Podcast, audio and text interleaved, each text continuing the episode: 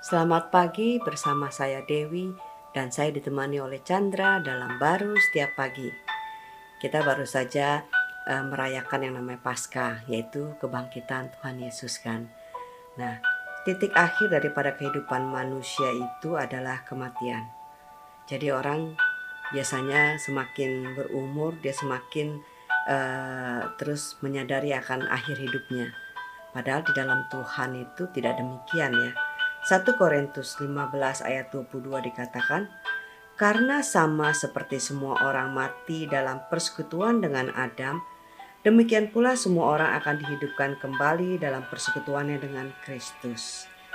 Nah, kita akan dihidupkan kembali itu maksudnya apa ya? Wow, ini ya uh, satu berita yang sangat baik ya.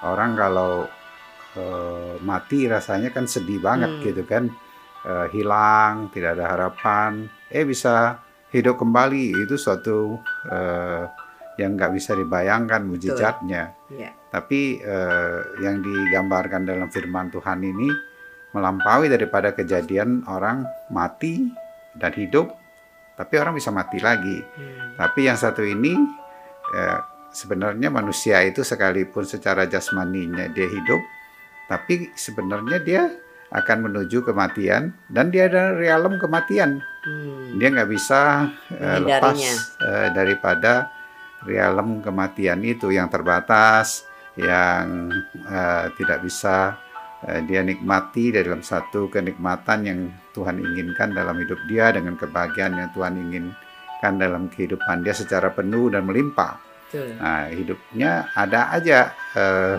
uh, di, di permasalahan-permasalahan hmm. yang menekan kehidupan dia, ya kan? Semakin tua, semakin berasa akhir hmm. daripada uh, kehidupannya yang terbatas itu.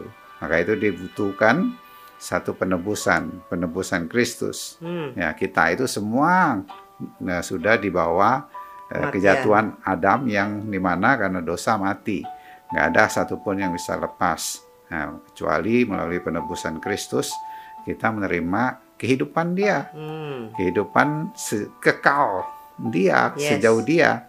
Nah, itulah yang membuatkan kita bisa uh, hidup dengan pemikiran kekal dan hmm. sejauh hidup kita dengan iman kita kepada Kristus. Hmm, walaupun Ketik, secara jasmani itu tidak kekal. Ya, walaupun ada jasmani kita ada batasnya, hmm. tapi kita nggak hidup dari jasmani itu. Hmm. Tapi kita hidup dari percaya kita kepada dia, sejauh dia, eh, kehidupan itulah yang ada di dalam hidup kita, yang telah menyatu di dalam hidup kita.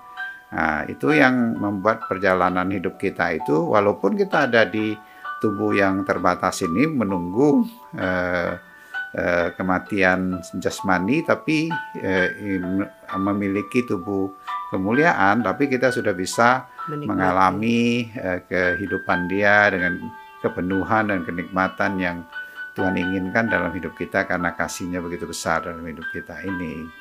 Wow, amin. Ya, amin.